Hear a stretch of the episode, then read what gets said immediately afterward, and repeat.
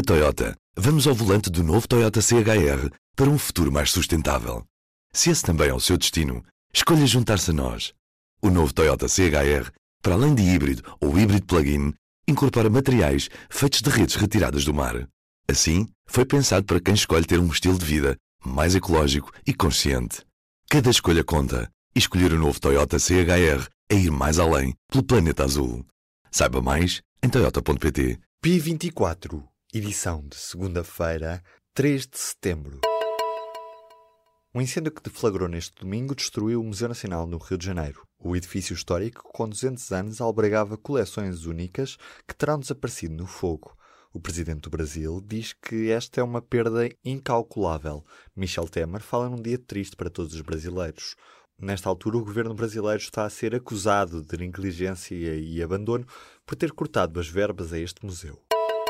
Dois jornalistas da agência Reuters foram condenados a sete anos de prisão na Birmânia. Os repórteres investigavam um massacre contra a minoria muçulmana Rohingya, quando foram alvo de uma cilada da polícia. Os jornalistas foram presos por terem documentos oficiais que tinham acabado de ser entregues por polícias num restaurante, ainda antes de chegarem os agentes que os detiveram. Dizem os jornalistas que foram os próprios polícias que lhes deram os documentos a convidá-los para jantar, falando numa cilada para os apanhar. O governo sueco quer evitar o IRS a 0% para os pensionistas que se mudem para Portugal. O assunto ganhou um novo fogo com as eleições no país e já em setembro há negociações entre os dois países. Portugal tem um acordo assinado com a Suécia que evita duplas tributações, o que faz com que na Suécia, nesta altura, também não se possa cobrar IRS dos reformados que passem pelo menos 183 dias do ano em Portugal. O Bloco de Esquerda quer acabar com o IRS especial para estrangeiros já no próximo ano. Mariana Mortágua está contra o que diz ser um paraíso fiscal.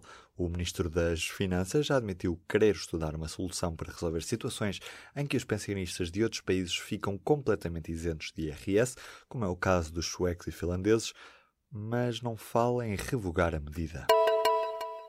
Os sindicatos pediram aumentos salariais entre os 3% e os 4% para o próximo ano. Várias estruturas ligadas à CGTP e à UGT pedem que estes valores sejam incluídos na proposta de Orçamento de Estado para o próximo ano. Entre as reivindicações está também o descongelamento total das carreiras da função pública. O primeiro-ministro português prometeu mais investimento na defesa. António Costa admite que o resultado de maior investimento na defesa europeia dos vários países ainda vai demorar a ver-se, mas que vai ser um desafio e uma oportunidade para o país. António Costa reafirmou que a intenção é atingir os 1,66% do PIB em 2024, um valor que pode chegar aos 1,98% do PIB com a ajuda dos fundos europeus. A taxa de mortalidade dos migrantes que tentam atravessar o mar Mediterrâneo aumentou desde o início do ano, em comparação com o mesmo período do ano passado. Isto apesar da diminuição do número dos que fazem a travessia. Entre janeiro e julho deste ano, a rota entre a Líbia e a Itália contou com um migrante morto por cada 18 que alcançaram a Europa, sendo esta a rota que registra mais mortos. A cadeia de supermercados espanhola Mercadona duplicou a meta de aberturas de lojas para Portugal no próximo ano. Vão ser 10 as lojas no norte do país já em 2019. A retalhista alimentar espanhola já reviu em alta várias vezes as estimativas.